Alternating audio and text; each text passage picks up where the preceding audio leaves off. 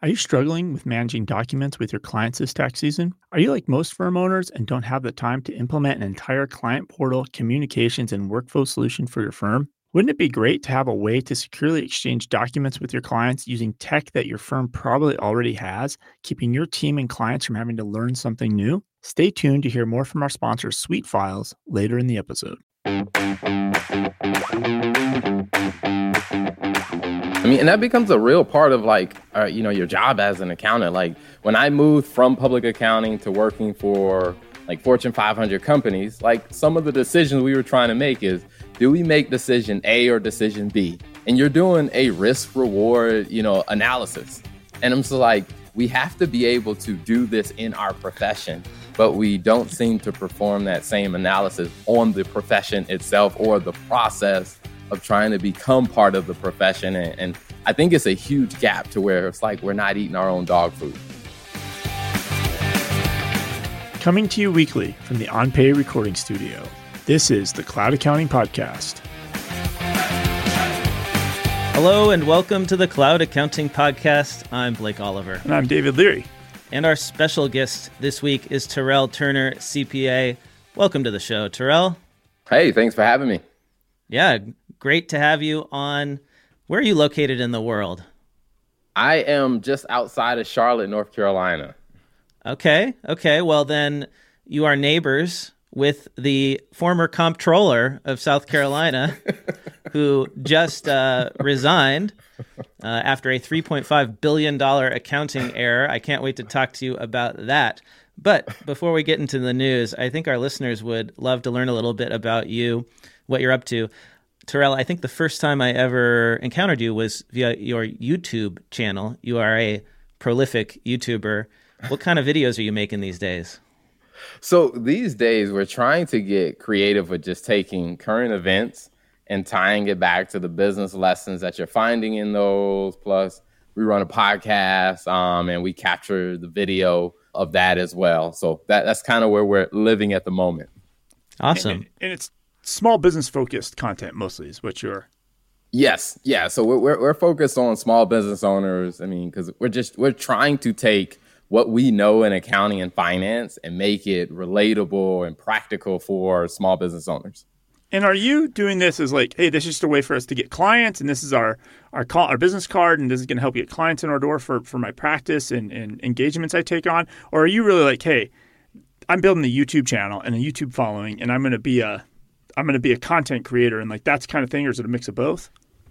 So it's a mix of both. I would say originally it just started off because when I was working in corporate, a bunch of friends would ask me questions, and I'm like, I can't answer everybody's question.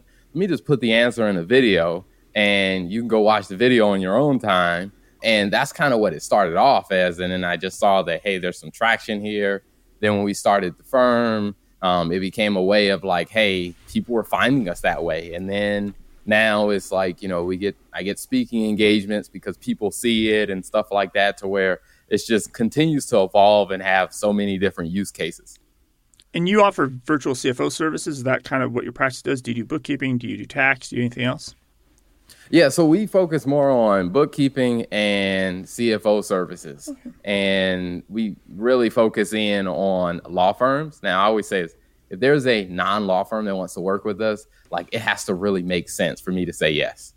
Why law firms? Why why focus on those guys? Because I've heard both pros and cons, and a lot of cons to working with lawyers. Uh, I myself did a bit of legal bookkeeping, and the trust accounting was quite intense and difficult because those attorneys never seemed to want to actually follow the rules that I set for them. you know, I, I think that's probably what made it a little bit attractive to me is because there aren't that many people or accountants or bookkeepers really focusing on that area. And the more I kind of dug in, because I started off doing consulting with a couple law firms, and I realized like I understand your business model. Like your business model is not that different from mine. So I understand the problems that you have. And the hurdle for me was finding a way to explain things in a way that they would take the action that they need to make the processes work. And once I figured out how to do that, and I was like, plus, I mean, they make a lot of money, so they can afford the service and they get it because they're hired to support their clients. I'm hired to support them. So it's like they see my service as a necessary for their business, where I'm just like, this seems like a win win. So we figured out the processes and decided, like, hey, this is where we're going to focus. Let's talk about the news, shall we? Let's talk about South Carolina's comptroller and the $3.5 billion error. Yes, you heard that correct. Not 3.5 million, 3.5 billion with a B. Richard Ekstrom, CPA, will resign effective April 30th. He has served as the state's comptroller general since 2002. Uh, and by the way, a comptroller, as I understand it, is just a fancy name for controller, according to Greg Kyte, host of the Oh My Fraud podcast, who uh, has given himself the job title of comptroller uh, just to be pretentious. So here's the story as reported in CPA Practice Advisor. Uh, apparently, he inflated the state's cash balances for a decade. Eventually, it reached $3.5 billion. So we're not talking about some sort of like complicated estimate that went wrong. We're talking about bank reconciliations being completely off. And the state thought that it had $3.5 billion more than it actually has. In his resignation letter, he wrote Over the course of my time in public office, I have taken great pride in the responsibility trusted to me. I have been humble in my approach to the job, an attribute I hope our constituents have recognized and will remember. That's I not just, what they're going to remember now, about you. now, now, Blake, this uh, like this has been bubbling up in my newsfeed for the last two months, probably little versions of this. Yeah. And some of the uh, they were going after him hard because he's he is a CPA, right? I think so. They yeah. were like they were like you're they were basically making fun of him being a CPA. Like they were coming after him that hard. Like you obviously don't you have these credentials that you shouldn't have. They were kind of these other politicians. You know, politicians can get. Yeah. Um, and yeah, it's this has been going on for a little bit. But like, how, how what what actually happened here? What actually happened? Yeah. So uh, the important thing to note is that this doesn't actually affect state spending because no actual dollars are missing. They just, I guess, thought they had $3.5 billion more than they have. It's going to affect the South Carolina bond rating potentially. So it could increase costs to taxpayers by increasing the interest rate that the state has to pay when it borrows money. Uh, let's see if we can figure out what exactly happened here I saw some reports on this, be, um, and it was mentioning something about uh, several years ago when they changed over a new to a new operating system. There was some stuff that didn't get mapped properly, so right. things just got double counted, and, and and it's just been a lingering issue for like ten years. It's kind of from some of the other reports that I saw, to where I'm just like, ten years this issue has been going on, like where were the auditors in this process? I mean, for 10 years? Right. So they were double counting income, as I understand it, or double counting deposits.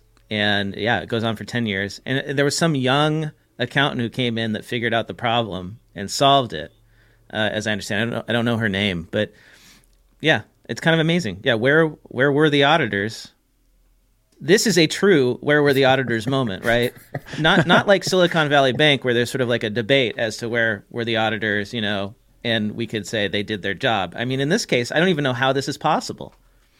Yeah, I mean, it was interesting because uh, when I saw that, I was like, all right, let me go back and look at the last audit that they, you know, because they release it and they share it, and uh, so I looked at the audit report and I read in there for the 2022 and 2021 that the financial statements are fairly, you know, there are no no misstatements, and I'm just like no material misstatements, and I'm like, how are they going to explain this in the next, you know, audit report? Because I'm like, 3.5 billion is material. I mean, when you look at their budget, is this right? a case where like you know, like how fraud like starts out teeny and then then they do another fraud to cover up. Not not saying this was a fraud, but it's kind of that same mindset of like, oh, that's kind of a bad mistake. I don't want to fix it and alert people that that happened, and then it just compounds, I, right? And then next you know, it's three and a half billion dollars because you never nobody wanted to get fired when it was a hundred thousand dollar mistake. Right? Yeah, and well, I guess this compound. is the state. This is the state version when you know undeposited funds just keeps building up in your client's account for year after year after year, right? Until it's a material amount. So I, that's got to be what it is. This episode of the Cloud Accounting Podcast is sponsored by SuiteFiles. I'm guessing that you're probably already paying for Microsoft 365 and use Outlook, OneDrive, Word, and of course Excel daily. Wouldn't it be great if you could just use this existing tech stack that you already know and trust to work with your clients more securely, efficiently, and collaboratively? SuiteFiles has everything you need to manage your client documents, nothing more and nothing less. And because SuiteFiles is built on Microsoft 365, you, your team, and your clients already know how to use it. With SuiteFiles, you can easily create and edit documents, including PDFs, and get digital signatures from clients all safely and securely.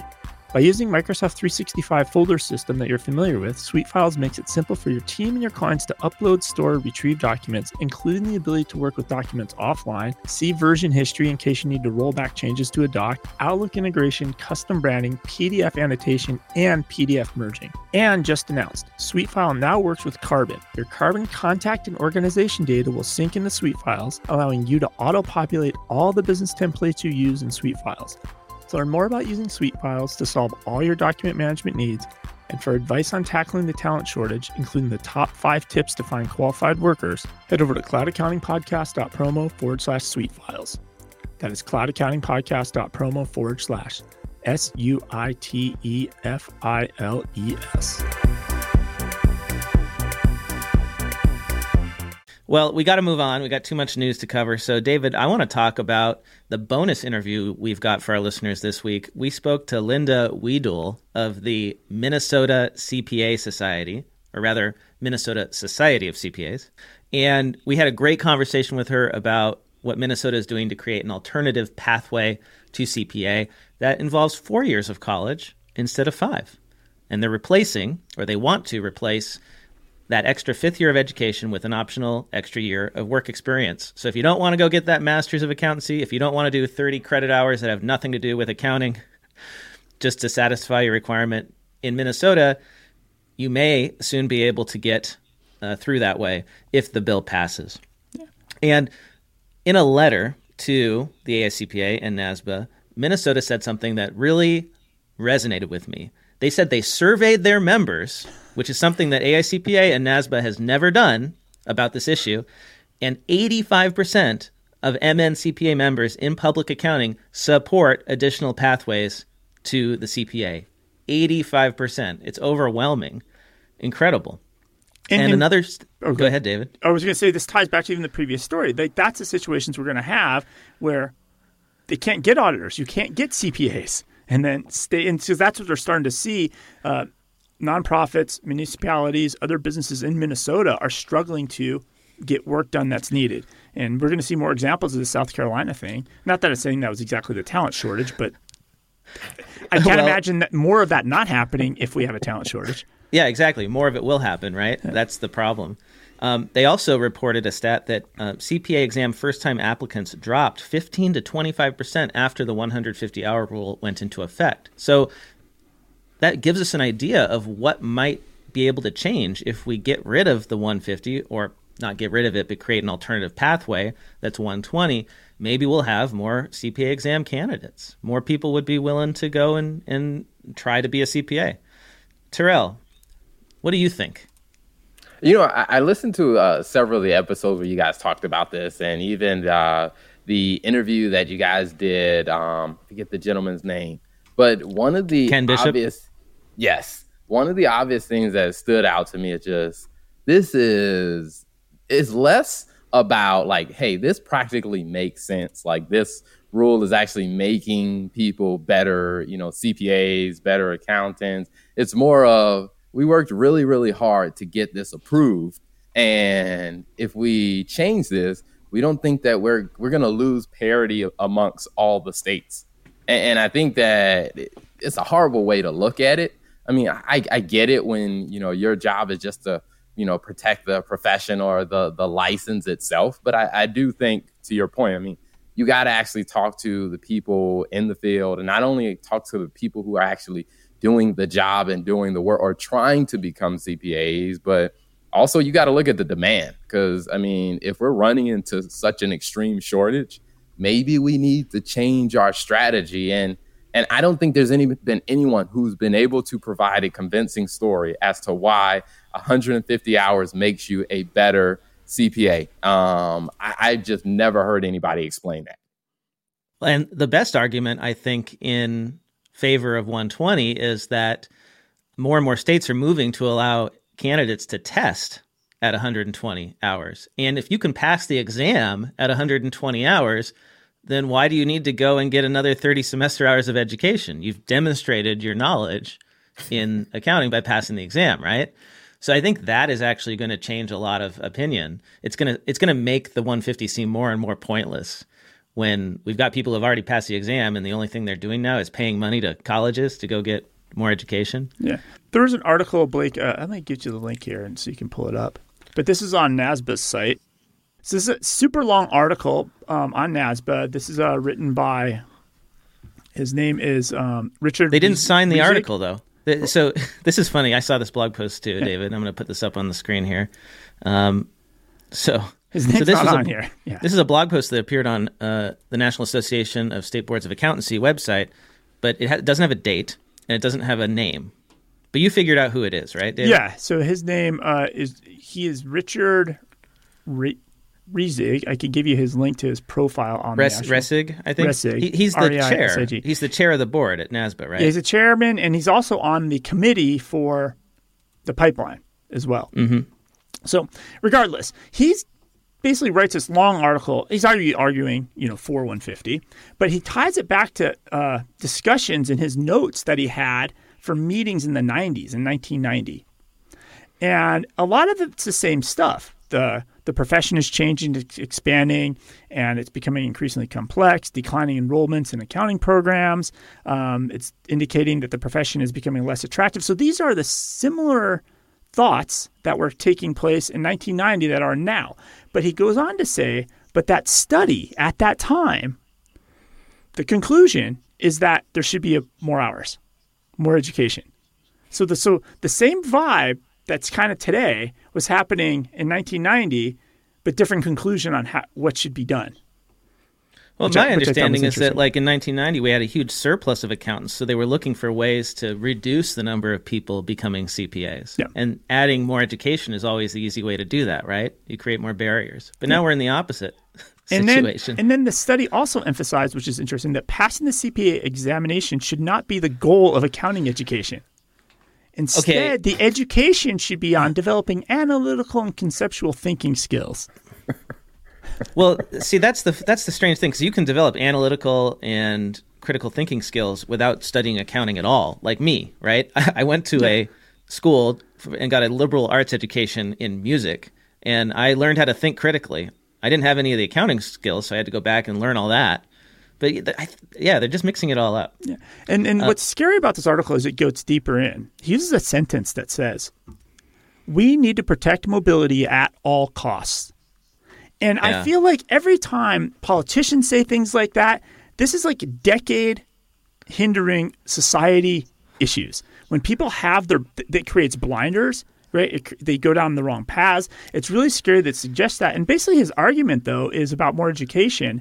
And this is the craziest part of the whole thing. His argument is like, well, they need more education so that they're going to have the skills for tomorrow.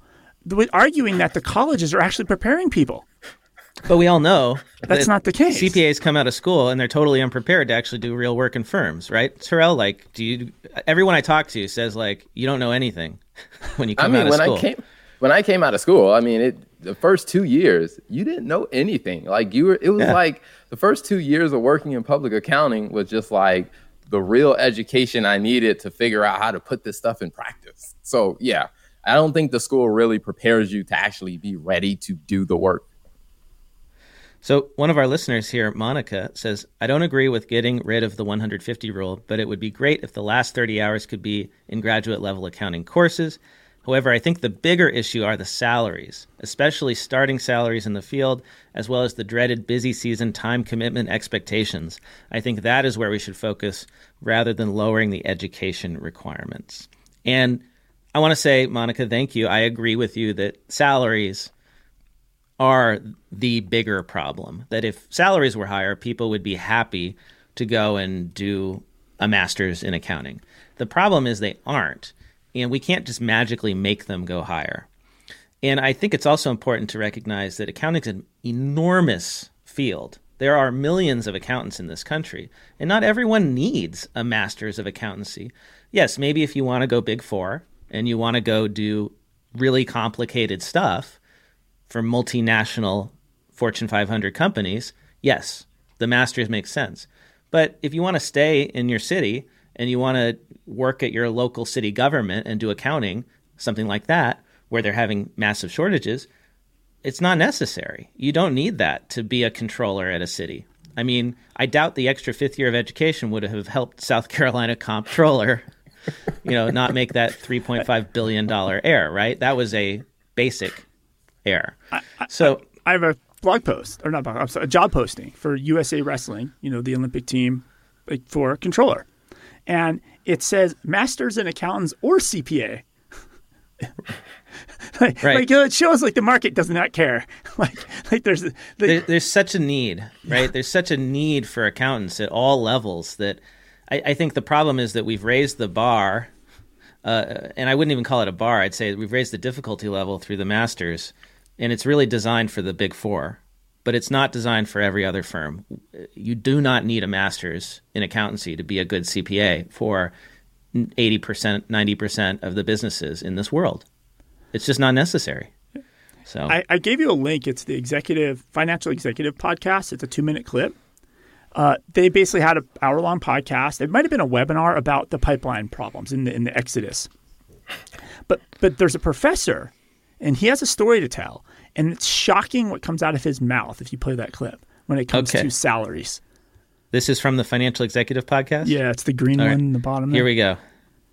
The past is the requirement for a job in accounting says that you have to have a degree in accounting.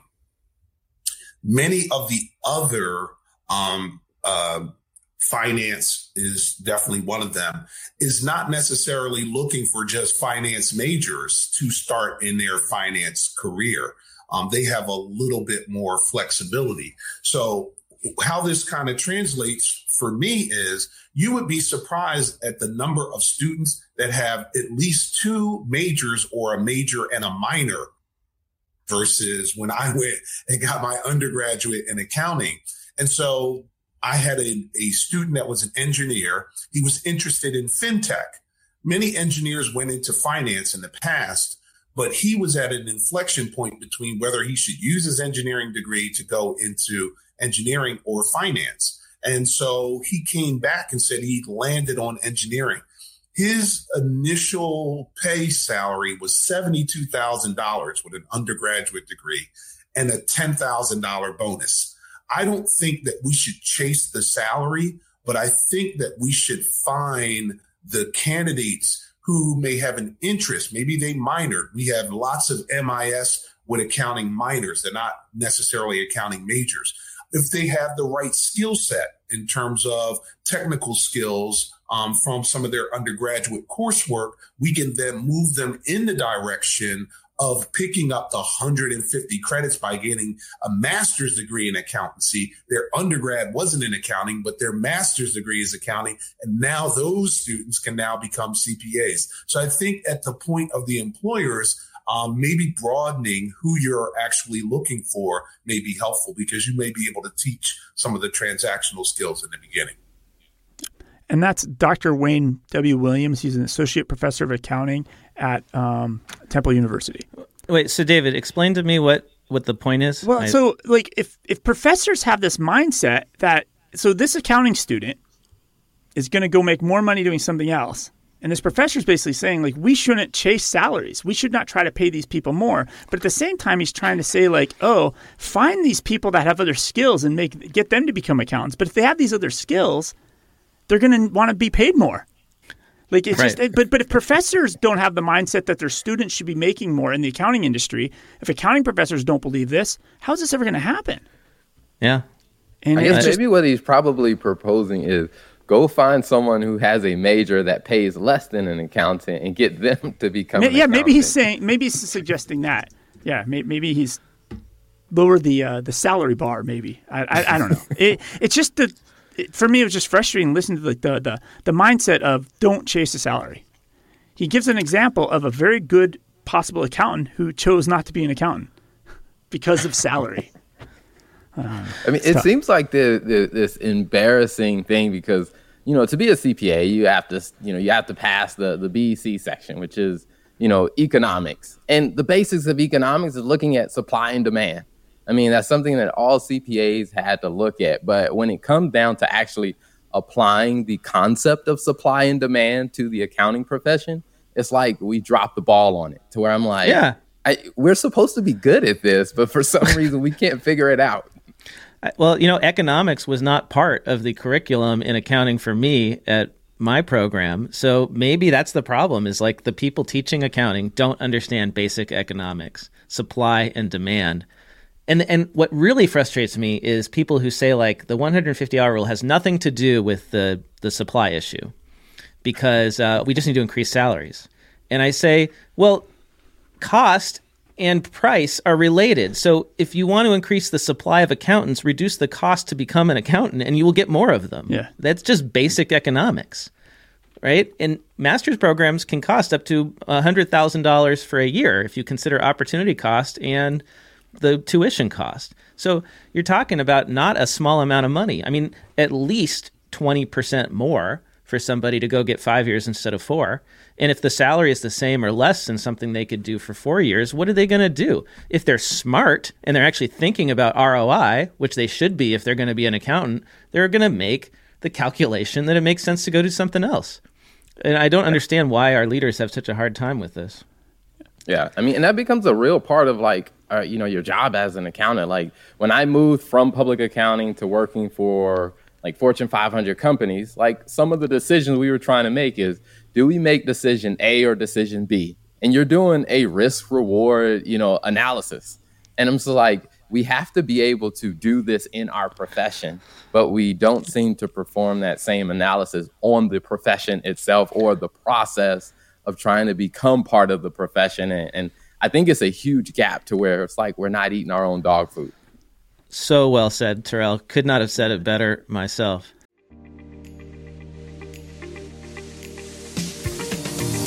This episode of the Cloud Accounting Podcast is sponsored by Zoho. I'm sure you've heard of Zoho before. We've probably even mentioned Zoho CRM or Zoho Books on this podcast in the past. But do you really know about Zoho? Did you know that Zoho has been around for 26 years? Did you know that Zoho has 85 million users? Did you know that Zoho has over 50 applications? Did you know that Zoho offers one subscription to 50 applications? Did you know that Zoho apps are integrated with other Zoho apps? Did you know that almost all Zoho apps have Zapier connections? Did you know that some Zoho apps can connect directly to QuickBooks Online, Xero, and Sage Accounting? Did you know that Zoho offers an entire suite of solutions to run your firm, including a CRM, expense tracking, bookkeeping, a full office suite, a support ticket system, and workflow automation? Did you know that Zoho offers a suite of solutions for your clients' bookkeeping, including bookkeeping, inventory, invoicing, subscription management, and a checkout app? Did you know that Zoho has an accountants program? Did you know that Zoho advisors get free access to eight Zoho applications and a dedicated account manager? If you want to learn more about becoming a Zoho advisor, head over to cloudaccountingpodcast.promo slash Zoho. That is cloudaccountingpodcast.promo forward slash Z O H O. Zoho, a one stop solution for all business needs.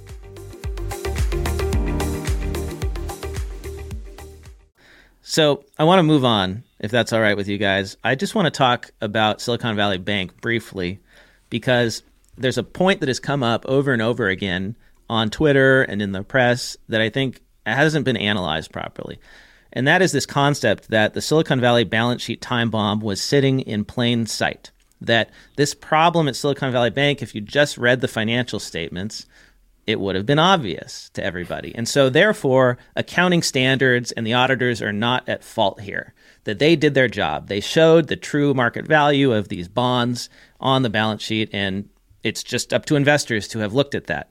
Now, investors didn't, right? Nobody saw this coming except maybe a few guys on what, what's that site? Mo- um, not Motley Fool, but uh, Seeking Alpha, right? Those guys who like dig in and find stuff and short companies. There were a few guys who saw this coming, and one guy who started tweeting about it like in January. But other than that, But it's like the weather. Somebody's always going to have some prediction, and somebody always going to be somewhere. Somebody will, somewhere will be right on a prediction somewhere, right? So right, right, it's true. But these guys actually saw it, and so I just want to like I want to answer that question like, well, was it really in plain sight, right? When when we talk about this. And so let's actually go to the SEC website. I, I searched for Silicon Valley Bank 10K, right? This is the form that you file with the SEC. So if you ever want to look at financial statements for a company, you want to go directly to those financial statements, you can just search for their 10K and find it on the SEC website. And this is the 10K for Silicon Valley Bank for, I hope I got the time period right, December 31st. Yes, 2022. So this is where the bank balance sheet was as of December 31st, 2022. Now, the issue around Silicon Valley Bank, for our listeners who you know have not been following it, is basically very simple. They had bonds that they had classified as hold to maturity. Massive, massive amounts of treasury bonds, like tens of billions of dollars of treasury bonds, uh, or mortgage backed securities. Actually, mainly mortgage backed securities. And in a world of rising interest rates, the value of those investments were declining over all of last year. But because bank management are, is allowed to classify some of those assets, some of those investments as available for sale, and some as hold to maturity, they don't have to recognize the losses on the hold to maturity bonds until they sell them. So all you have to do as a bank manager is say, actually, I don't intend to sell that, so I don't have to recognize the loss. And this is why it was a surprise to all the investors because when liquidity became tight for SVB because of all these deposits outflowing, they had to sell the bonds and they suddenly had to they suddenly had to recognize all those losses. And that is what sparked the bank run. Is a, a close to think it was 1.8 billion dollars in losses that they recognized. They'd already economically incurred it. They just hadn't said that they'd incurred it yet. It hadn't shown up on the P&L. So let's go see where that information was okay, in this filing. I'm just going to start scrolling. And, you know, there's 181 pages in this set of financial statements. And there's just, wow, look at all those footnotes. We're not even to a P&L or a balance sheet yet. Page 19, 21, 23. Here we go. Keep it's going. keep sight. going. I see it. It's in, well, you know, we'll, I've set aside my whole morning as a financial analyst to look. Oh, what's this? We've got now Okay, management. Oh no, we're still on MD&A. Uh, so this is still discussion, still still notes. okay, here we go. Wait, what is this? This is a summary of performance. Okay, there's the HTM securities. Oh nope, still at cost. Okay, still not still not seeing the fair market value. Let's just keep going. Is this a balance sheet? No, this is something else. This is analysis of net interest income changes due to volume and rate. Okay. We'll find it you know, eventually. I, I, laugh when you said that because like one of one of the roles that I have is in investor relations for a company, and I used to have to go through this with the Wall Street analysts. So like they were pretty much going through this, and I was like, you know what? The average person who doesn't have experience going through these 10Ks, you're not going to find information in there unless you already know where to look for it. Because the average person would never go through this much detail. Like most accountants have never actually read a 10K before. I know, right? Unless your job is creating them, you've never even seen one. And uh, to be honest, I've never really even dug into them before because I don't work with public companies, right? So I'm just saying, okay, as an investor, I want to go find it. Uh, we're still going, right? So here's HTM securities, but these are all at net carry value on the investment securities uh, footnote. So here's available for sale. That's not what we're looking for. And for Let's those of you going. not on the live stream, Blake is only at page 67 of his scrolling if you're um, listening um, in your car. Yeah, and I know I've actually went and I found it before, but I forgot what page it's on. So this is really sort of like if you're an investor and you're trying to figure out what's going on, where is even the balance sheet? We don't even get to the balance sheet until like I might just have to like control F this thing because I'm I'm not We're still going. What page are we on I, now? I still can't figure out if you're just doing this to be sarcastic or if you're really trying to show us something in this. Okay, here we go. Okay, item eight consolidated financial statements and supplementary data. We are on page 91 and we finally got into an actual financial statement. Okay. Well, you're not there and, yet. uh, so here's the consolidated balance sheet. Okay. Hey. Okay. Consolidated balance sheet asset. Uh, held to market. Okay, here we are. Here we are. Line three under assets, it says held to maturity securities at amortized cost and net of allowance for credit losses. Now, in the column for 2022, it says $91 billion. In the title of that line, it says in parentheses fair value of 76 uh, billion 169 million dollars. So so if you if you read that little item in parentheses, you would know that actually those bonds aren't worth 91 billion. They're worth like 15 billion less. Oh, by the way, that 15 billion unrecognized loss is greater than the equity of the bank. So the bank is underwater. The bank is insolvent at December 31st, but nobody realized it because of the accounting treatment. And you'd have to actually like look at this footnote uh, on page 95. And now, granted, if you go down to page 125, you will see a schedule. And the schedule shows, let's see this. The schedule shows, okay, here's the schedule of the HTM securities, and you can actually see now on a on a chart, you can see, I think, the is this is this it? No, here it is. see, look, see how difficult this is? there, there it is. There it is. Negative fifteen billion dollars in unrealized losses on page one hundred twenty-five of a one hundred eighty-one page financial statement. So on December thirty-first, twenty twenty-two, they were already insolvent, and I'm assuming these are as an audited financial statements. So These were are the auditors truly statements. to blame for this? Like, is it is it the auditor's responsibility to say publicly that a bank is insolvent? Well, so they weren't insolvent on a GAAP accounting basis. I'm saying they were insolvent on an economic basis. That if the bank had to liquidate that day, they would not have enough money to pay out all their creditors, including their depositors. Because if you look at the, if we go back to the balance sheet, which is, we have to find it again. Sorry to make you scroll yeah. uh, where is the? Well, it's just we have to find the equity line. But I think that to David, to your point, I think that just ties back to, uh, you know, accountants are not trained to think forward looking or that critical about it. They're just saying, hey, based on GAAP, GAAP says the value of this is 91, you know, billion because they're going to hold it to maturity. Like they're not trained to think, well, what if there is a bank run or hey, what if they do have to liquidate it and they do take some losses? It's like that's just not part of your typical accountant's training or even the audit process. Okay, so I was I was not quite correct. I was wrong. Their total equity was 16 billion. But they were very very close to being underwater. Like super close. Right? And Terrell, I agree with you. Like auditors, accountants, we aren't supposed to look big picture like this. We aren't trained to look big picture like this, right? We're just supposed to say, do we follow the GAAP rules? If you had 200 hours of education, though, maybe we can maybe we could train that into you. I, this is a critical thinking thing, right? Like this is this is actually step back and look for a minute and see what is going on, right? And the reason I bring this up is because I want to say it was not obvious. And it's obvious it was not obvious because if it was obvious, then these investors, these big investors who had a big stake in SVB would have realized what's going to happen, right? And and they would have done something about it sooner. All of these unrealized losses piled up over the course of 2022. I mean, there were three sets, four sets of financial statements that would have shown this happening. But because management was allowed to say, we're not going to sell this stuff, so we're not going to recognize the losses, they were able to hide them in plain sight. Now, I would argue that this is pretty much buried in plain sight because who has the time to read 181 pages of financial statements? And it's what's wrong with accounting.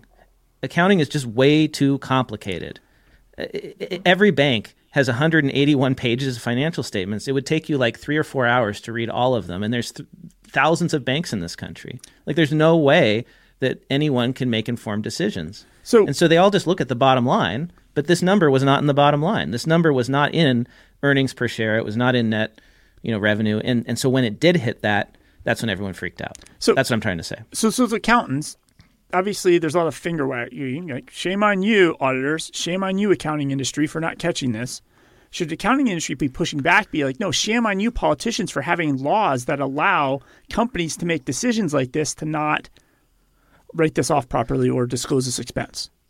Well, I think this is the fault of GAAP, which is ultimately the accounting profession's responsibility, right? Because the SEC has delegated accounting standards to FASB, and the Financial Accounting Standards Board decides if companies can do this kind of stuff.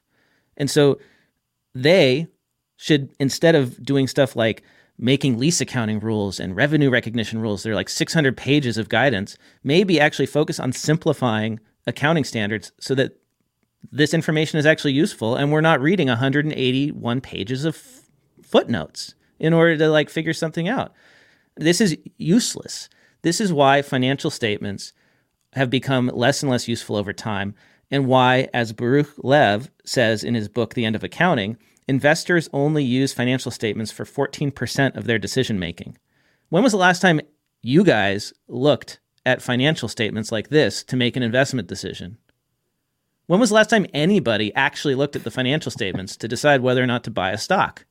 Very few people ever do it, including really sophisticated investors with lots of money.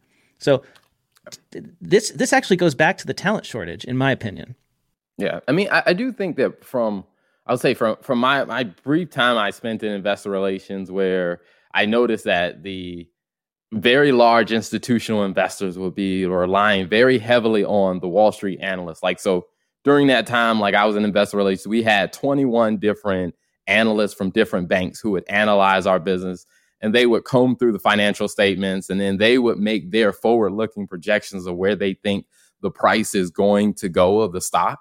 And these are some of the things that they would dig into. But even then, like with something to this level, like not all analysts would be able to catch this. And these are often people who have a, you know, degrees in maybe engineering or finance, and they are deeply quantitative and analytical. But even them, a lot of times I would notice like there would be stuff that they would miss to where I'm like, based on I agree with you, based on the way GAAP is and just the the level of detail you got to dig in to get to this point, most people are not trained or aware enough to find this.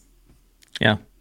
And we got to remember a lot of these financial analysts, you know, they're really smart and they they they come out of school, but they're like in their 20s. They don't have a lot of experience and they are overworked, just like the auditors are and so that's why simplification could help. And and I'm not saying that, you know, I, I'm just saying like let's let's try to get rid of 80% of the information in these financial statements. And the way that we can do that, right, the information that doesn't matter and just focus on the 20% that does is by getting rid of the volume of estimates that we make in accounting, right? So much accounting is estimates and there's also a lot of ways to manipulate earnings. So if we really want to have good accounting, we need to remove the options for management to manage earnings. And this is a perfect example. Allowing them to decide what is available for sale and what is held to maturity basically says like yeah. you get to decide if you're going to recognize the losses on your investments. It's up to you, right? And you can manipulate your earnings that way all day long. And, and that just, goes to like the bigger issues, like the street judges everybody at quarter quarter basis people are motivated by the next quarter's numbers. Their bonuses are, are driven on the next quarter's bonuses. There's not that long term view of a business and the health of a business because yeah. this current CEO is not responsible for the business a decade from now. They're responsible for next quarter's results and, and pumping up the stock price, right? So they get that big uh, bonus. This episode of the Cloud Accounting Podcast is sponsored by Keeper. By combining client communications, file review, reporting, and your task management, Keeper has everything you need to run your bookkeeping or CAS practice. Keeper is an all in one app that allows you, your team, and your clients to easily collaborate to make your monthly close as efficient as possible. Starting with a beautiful custom branded client portal optimized for bookkeeping work, your client can answer questions you have about uncategorized transactions, allowing you to categorize and automatically post them to QuickBooks Online correctly, all without ever leaving Keeper via the month end file review feature to surface transactions that may not be posted correctly, and by providing the perfect customized report that each client may need, Keeper can highlight the value that your firm provides clients. Keeper's built in task management ensures nothing falls through the cracks, and it includes time tracking so you can see where you and your team spends their time. With Keeper's 1099 manager, you can easily review each client's list of vendors, email address, physical address, tax ID, and the amount paid, and from the same screen, even request W 9s for any vendors that you're missing information for. No more jumping between screens or browser tabs. Keeper has a very affordable and clear pricing model that starts at only $8 a month. To learn more about why thousands of bookkeepers and accountants trust Keeper to manage their month end close and to get 20% off your first three months by using code CAP20, head over to cloudaccountingpodcast.promo slash keeper. That is cloudaccountingpodcast.promo forward slash K E E P E R. So this goes back to our discussion of uh, the accounting talent shortage. Nathan said, just had a community leader ask if we know anyone who wanted a nonprofit director job for $90,000 a year. Then we joked how hard it is to find somebody and how small firms are no longer auditing. there's a good chance audits will no longer happen for nonprofits based on the fact that only one firm is still providing the services here. That's where we're headed, right? Firms are not going to be able to get audits. And then Businesses- that does causes market confusion, right? And I'm going to transition to this audit thing. But did, did you see the Jim Jordan, uh, Republican representative from Ohio, talking about how how- so the Trump hush money case, right? Stormy Daniels? He paid Stormy Daniels. They're calling this now a bookkeeping error. Like the these words get just bastardized, like and taken over. Like any chance to like throw accountants and bookkeepers and auditors and CPAs under the bus. Now, yes, Blake and I feel like we're hard on the AICPA and these things, but this is just like inside family hard. But like we really defend it externally, right? When you see these things coming on. But going I'm, back I'm just, the- I'm just, I'm sorry, David. I'm just picturing the bookkeeper in the Trump organization, you know, saying like, "Hey, this payment to Stormy Daniels, right?" And they're like, "Oh, I have that video. Uh, how should I classify this, Mr. CFO? You know, how should I classify this hush money payment?" Yeah, and, and tying this back into like this misunderstanding and then how bad it is if they nonprofits can't get audits or or there's misunderstandings. So this was an article and it, this is uh, out of Boston and just long story short because I don't think it's the part of the story I want to bring to the show, but it's like two nonprofits that are maybe tied to like improving neighborhood parks or something, right? They're they're kind of being accused of fraud a little bit or where's this money being spent on? They're not there's two nonprofits. But I read the article and what I'm really seeing what this is, this is just lazy bank feeds accounting, is what it is.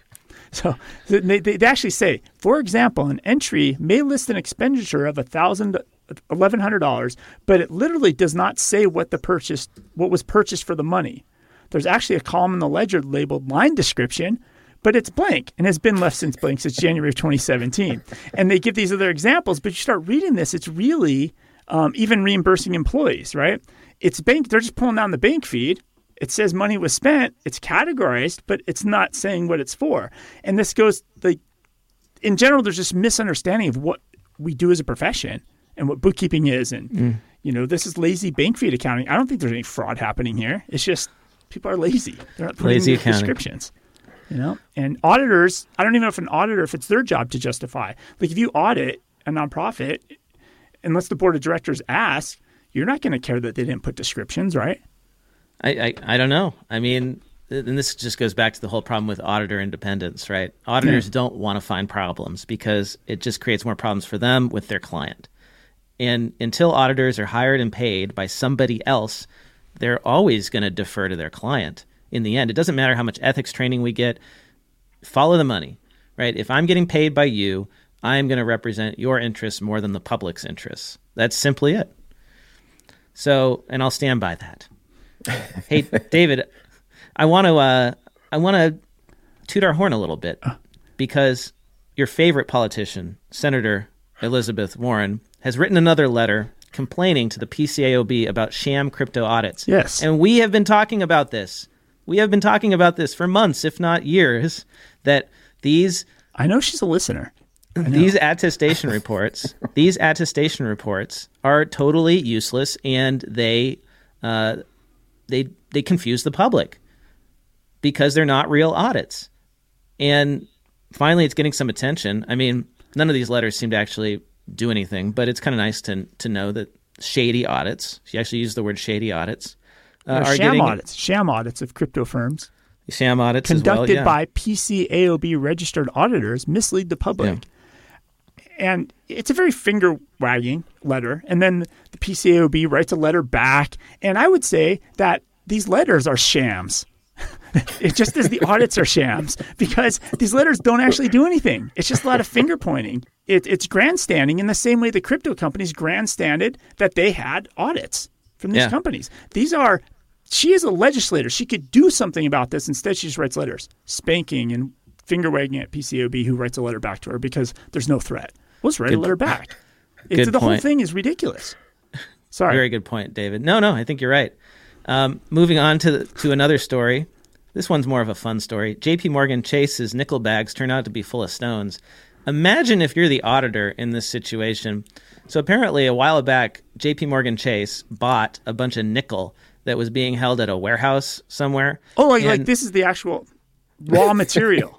Like, yeah, nickel. Okay, not Like- not nickels. Okay, got it. No, nickel. Got right. it. So they purchased bags of stones that were thought to be nickel. Like nobody opened up the bags and checked to see if there was any nickel in them until finally the London Metal Exchange did poke in and realized that the bags were full of rocks when they were weighing them. And so I just think this is amazing. Can you picture that? Like you're the you're the auditor in the warehouse and you go to open one up to check. You know, you're just like, oh, you know, doing my doing my job, and you discover that like, you know, over a million dollars is just gone. I really wonder, like, it was 50 metric tons of nickel that was replaced with Wow. stones. This is going to, like, can you imagine how much metric ton, 50 metric tons? That's a lot. Like, did they Right, not that's like- check any of it? Super you wonder- organized crime. This is. Yeah, Did they this the take out, movie. like, one bag at a time? You know, like, I, I, I just, this is fascinating to me, of course. And, you know, the funny part is um, this $1.3 million of nickel, which represents 0.14% of the nickel inventories in the world, uh, just disappeared. And of course, it's like a rounding error for Chase, right? It's probably immaterial to them. They bought the bags years ago and they just figured it out. Wow. So this could have happened years ago. They could- Yep. there, there may have never been nickel from day one, right? Yeah, They just- possibly. of possibly. stone. Never nickel, just bags of rocks. I mean, it, it, So- it could have been like the greatest heist of all time. Like originally it was nickel, but slowly over I know, time that's what you someone just it to be, replaced it with rocks. Just filling, filling, they bringing like rocks in their pockets to every work. Day every day, just a little bit of nickel. Yeah.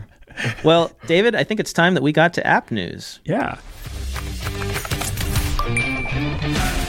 So, my big story in app news this week is OpenAI is connecting ChatGPT to the internet. And this is either going to be the best thing that ever happened to us or it's going to be the end of the world. So, if it's the end of the world, none of this matters. So, I'm just going to focus on the, the good part, which is basically uh, that, first of all, actually, let me just stop for a second and say, first of all, if you are not using ChatGPT, go sign up for it. You can use it for free.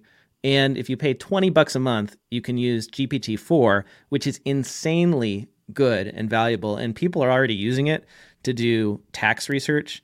Uh, Paul Armstrong on Twitter, he tweeted, I have to be careful and verify what it tells me, but ChatGPT is already helping me prepare returns. If I want to fact check myself, it's way faster than using Google and Word searching through IRS instructions. And he uh, put an example of a question he asked to GPT-3 Do 17 year olds qualify for the child tax credit? And then it gave him a great answer. And then he said this was different in 2021, correct? And then it clarified, based on his question, whether or not it was different in 2021. And yes, you do have to fact check this, and it's not always totally accurate, but it's a great way to get started. I myself did it asking a question about business uh, deduction of, you know, mileage versus actual expenses. And I said, give me a list of pros and cons. It did a pretty good job. People pointed out that it wasn't quite accurate with luxury vehicles, but I mean, we're saying like I'm saying 95% or more of the information was was great. And then I dug in after that and asked specifically about that, and it gave me the correct answer. And to summarize and rewind here, Blake, when you say connecting to the internet, so in pre even a week ago, I think there was a demo with ChatGPT 4 where he actually had to manually upload some IRS guidance. And then he could ask questions about it. So are you saying it's just now connected and it's there? So GPT, or I should say OpenAI, the company that makes GPT-4, which is the latest version, has in alpha released plugins. And plugins allow you to connect other apps to OpenAI's GPT-4 and thereby get to other data that's not in their database, which their database that it was trained on only goes up to 2021, I think September of 2021.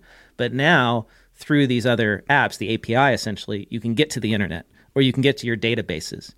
And so, a great example of this is Zapier. Zapier is one of the plugins that I cannot wait to test. I'm not in this yet, I haven't gotten approval to use it, uh, but I'm on the wait list. And as soon as I get through, I will try it you can connect Zapier to OpenAI, and then you can ask questions of OpenAI or issue prompts, and it can, through Zapier, access your Notion databases, for instance, and modify them, access information, do whatever you want to them, like it's a user.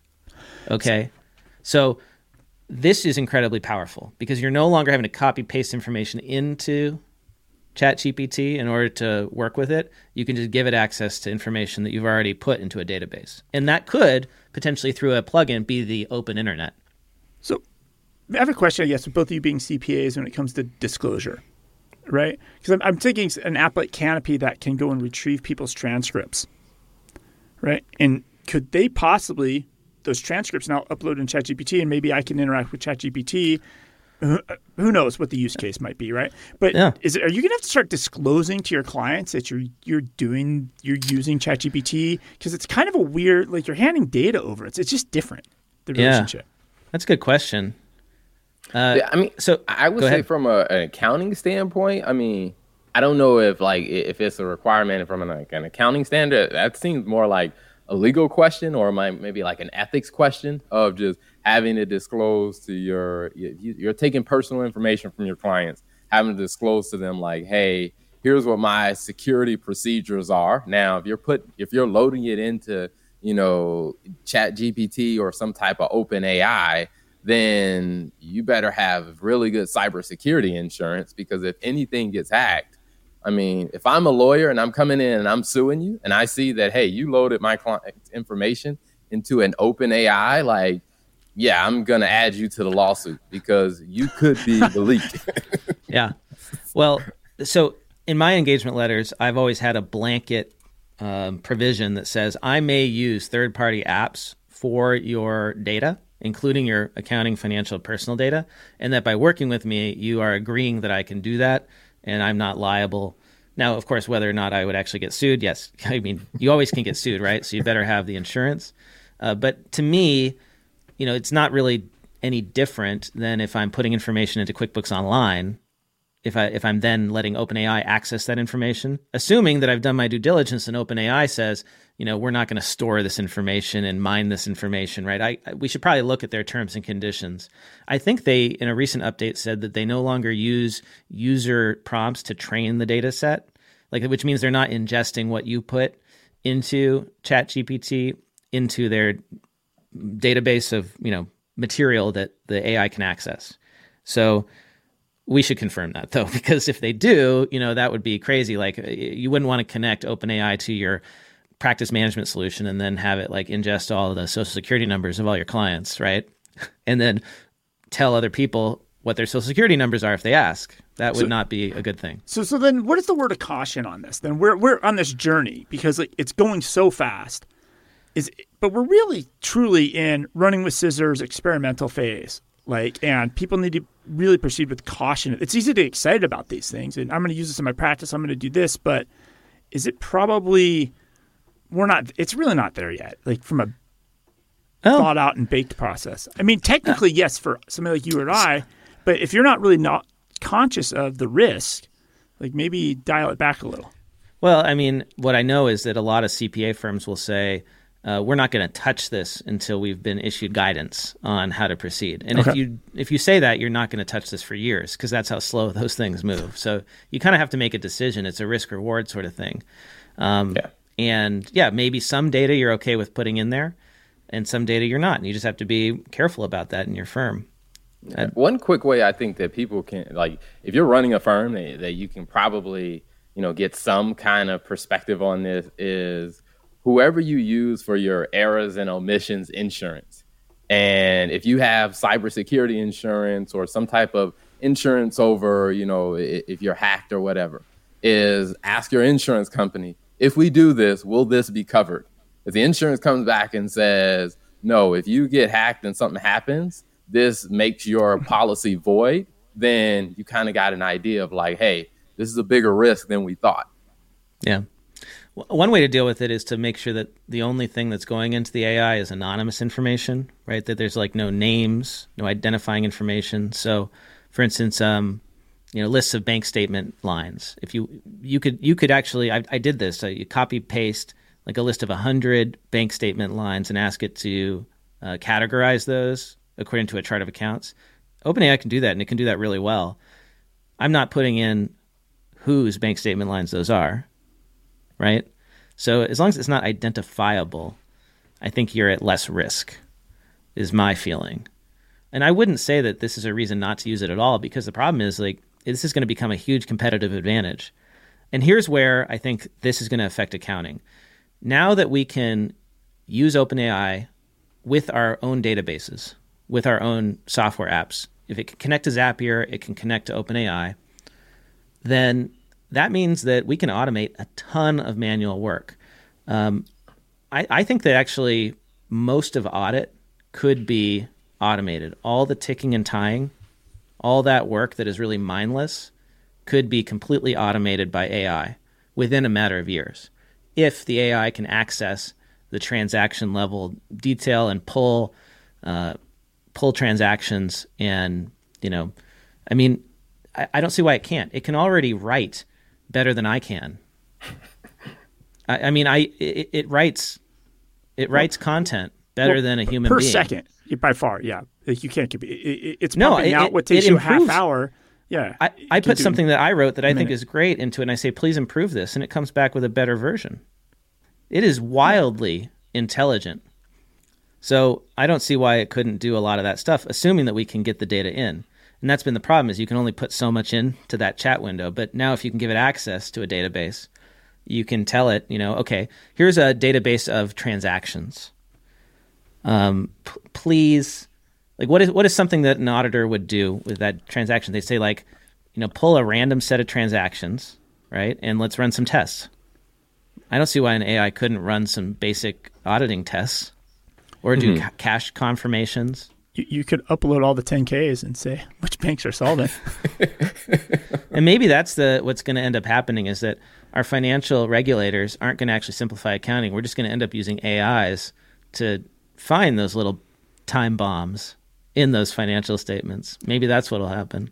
So, I mean, I think that that's probably just going to be the result. Is I don't think the financial regulators are going to be able to create the rules that are going to provide the level of protection that they talk about. It's just people are going to have to get smarter and more, you know, intelligent about how we're making decisions because the regulators just don't make rules fast enough. And one is the people making the rules, they don't understand the problem that they're trying to solve. Yep.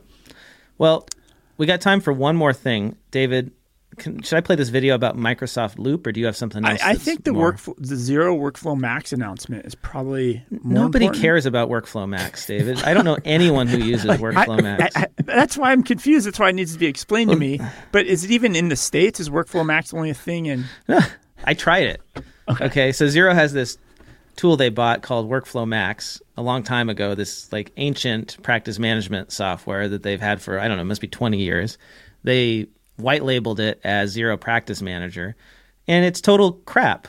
And it hasn't been improved in years and years. There's firms using it, I know, in Australia and New Zealand, but this is uh, probably the most obvious thing that the new CEO could do to streamline Xero's so offering. This is why, like me being outside of the Xero world, I always thought it was like this competitive advantage they had in their regions that you know, as, as Intuit with QuickBooks Online Account and TurboTax has in the U.S. region. I always no. thought that was a competitive advantage for them. No, no, no it's ter- it's not good. Okay. It's not a good. It's not good software. I tr- it's it's really bad. If you tried it, you would be shocked. I mean, it's it was good 20 years ago. Let's say that, right? Okay. Or, or 10 years ago. I don't know. I mean, I lose track of time. It hasn't been that long, but. Well, this is why we had to clarify the story because it looks and the, the, bad thing is the headline of the article, this was out of the Xero's blog. It says Xero announces future plans for WorkflowMax. So it seems like there's going to be like new functionality in there. Well, no, I think they that was the spin. The future plans are we're going to kill this. Yes, exactly. it's on their the, blog. The headline, the, the, yeah. they titled the article "Future Plans."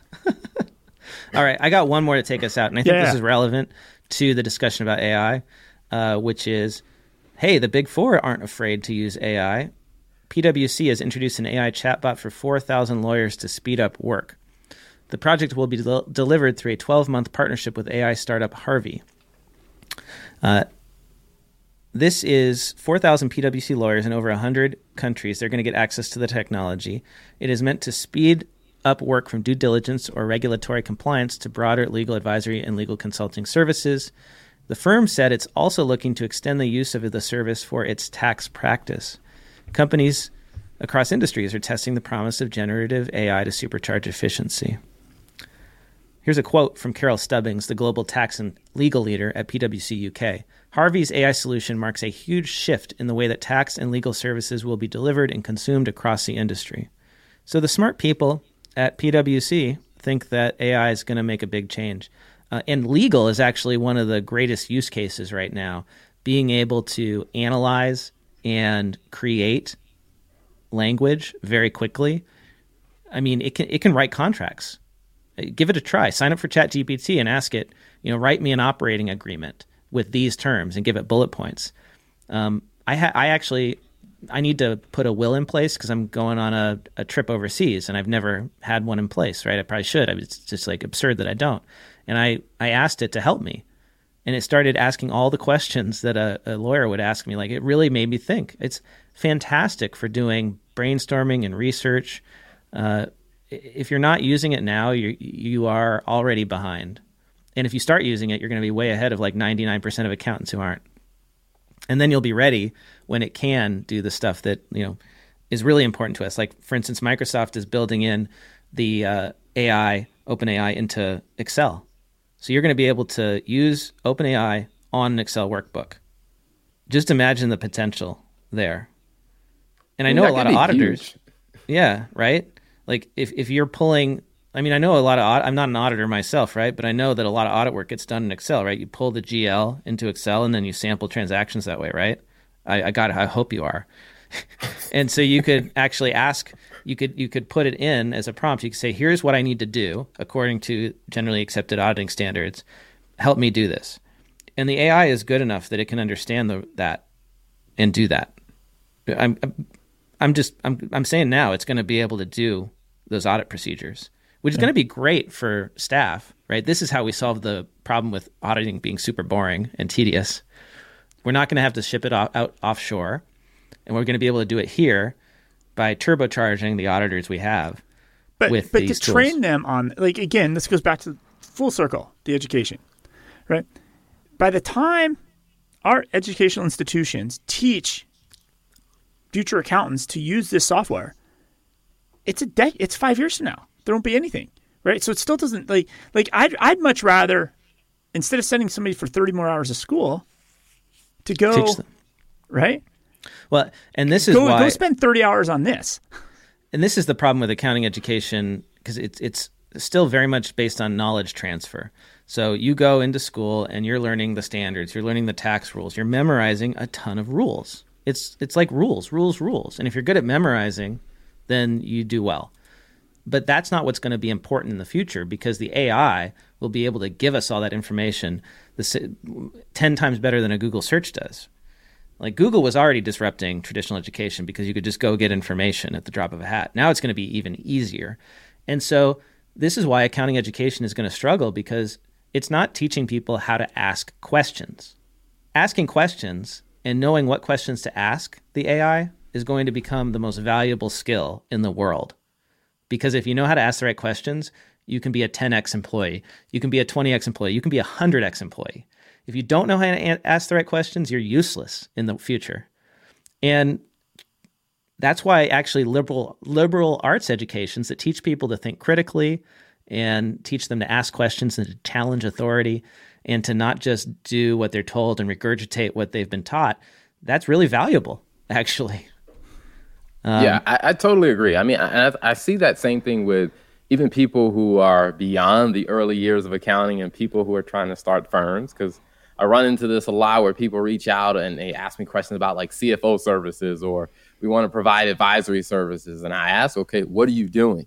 And I realize, like, wow, you really don't know how to think critically um, because that's what the whole nature of advisory is, is you trying to look at whatever situation or circumstance the you know this business is trying to navigate now you have to think outside the box and come up with some recommendations or suggestions and i think that there are a lot of people in the accounting field who just were taught the GAAP rules but never taught to really think analytically so they're not able to add that value and yeah ChatGPT is going to replace the regurgitation of the rules and the people who are going to really win are the people who know how to look at the rules and think forward and think analytically.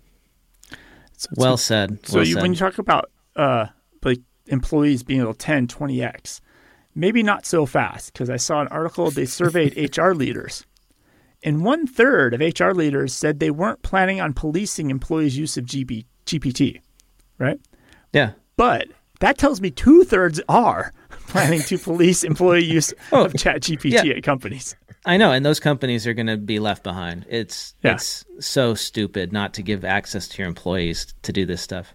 Oh, and we'll have to talk on a future episode about this. Like, what does this do to the timesheet and hourly billing? Right? like, if ChatGPT makes me ten times faster, do I bill ten times less? I mean, this is going to be the end of the timesheet. It has to be.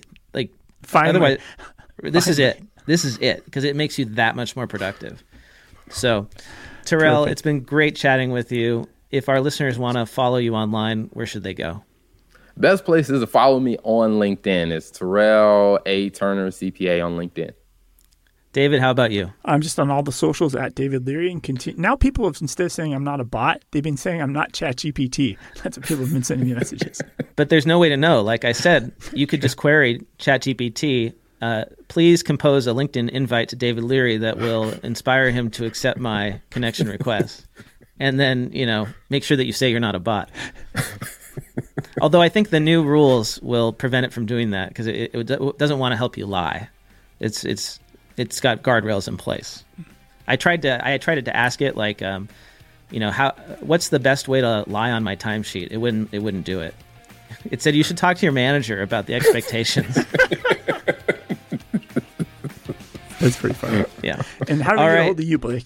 And, and I am at Blake T. Oliver. Follow me on Twitter and LinkedIn.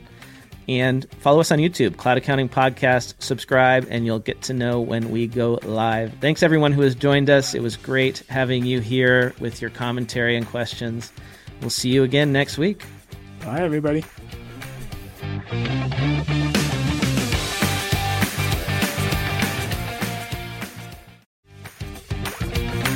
Time for the classifieds. Client Hub automatically sends your clients a task for each expense or deposit marked as uncategorized in QuickBooks. Your team will save hours of time, and the best part that it's free. Introducing the free Client Hub Recategorized plan. Client Hub is bringing the freemium business model to accounting apps. They are so confident that you, your team, and your clients will love the free Recategorized plan that'll lead you to implement all the features of the award winning Client Hub into your firm's workflows and communications. Using Client Hub in your workflow is a guaranteed ROI, especially since it is free. To schedule your demo, go to clienthub.app. That's clienthub.app. Is it possible to scale your firm while significantly reducing your workload so you can spend more time with your family? That's what Marie Phillips did when she tripled the revenues of her multi seven figure firm thanks to Future Firm Accelerate. Designed for busy firm owners, Future Firm Accelerate gives you the system, training, coaching, and the community you need to systemize your firm so that you can scale it while working less. The program is built around founder and CPA Ryan Lazanis' six part Future Firm framework, which he used to scale and sell his own firm, Xen Accounting, to a major international organization in just five short years. To learn more and join over 700 other modern firm owners scaling their businesses, go to www.futurefirmaccelerate.com. That's www.futurefirmaccelerate.com.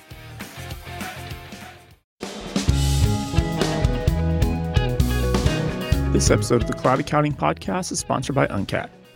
We don't like uncategorized transactions, but we do like cats, and we love Uncat. Thousands of accountants and bookkeepers have switched from sending spreadsheets of uncategorized transactions to their clients every month to using Uncat. It's easy. Uncat syncs with QuickBooks and gets client responses back fast so you can close the books on time every time. So if you have clients with uncategorized expenses from the likes of Amazon, Walmart, Target, Costco, and Home Depot, or uncategorized deposits from Venmo, PayPal, Square, Stripe, Cash App, then Uncat is for you. Your clients don't even need to create a login. They get a magic link from Uncat so they can quickly answer your questions and then get back to growing their business. And you're going to love the price. It's just $5 per month per client. Uncat works with QuickBooks Online, QuickBooks Desktop, and Xero. And as a bonus for Cloud Accounting Podcast listeners, when you start a free 14 day trial, Uncat will send you a $5 Starbucks gift card. So get yourself a latte or frappuccino and then save time and delight your clients with Uncat. Head over to cloudaccountingpodcast.promo slash uncat. That is cloudaccountingpodcast.promo forward slash UNCAT.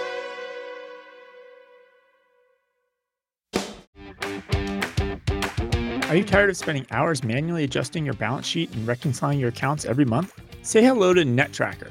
Automate tedious tasks such as adjustments for depreciation, prepaid expenses, accruals, and deferred revenue. With just a few clicks, selected balance sheet accounts are updated and reconciled. No more stress and hassle every month. NetTracker makes monthly financial reporting a breeze. Try it now with QuickBooks Online, Xero, or Sage Business Cloud and see how much time and energy you can save. www.nettracker.com. That's www.net-tracker.com.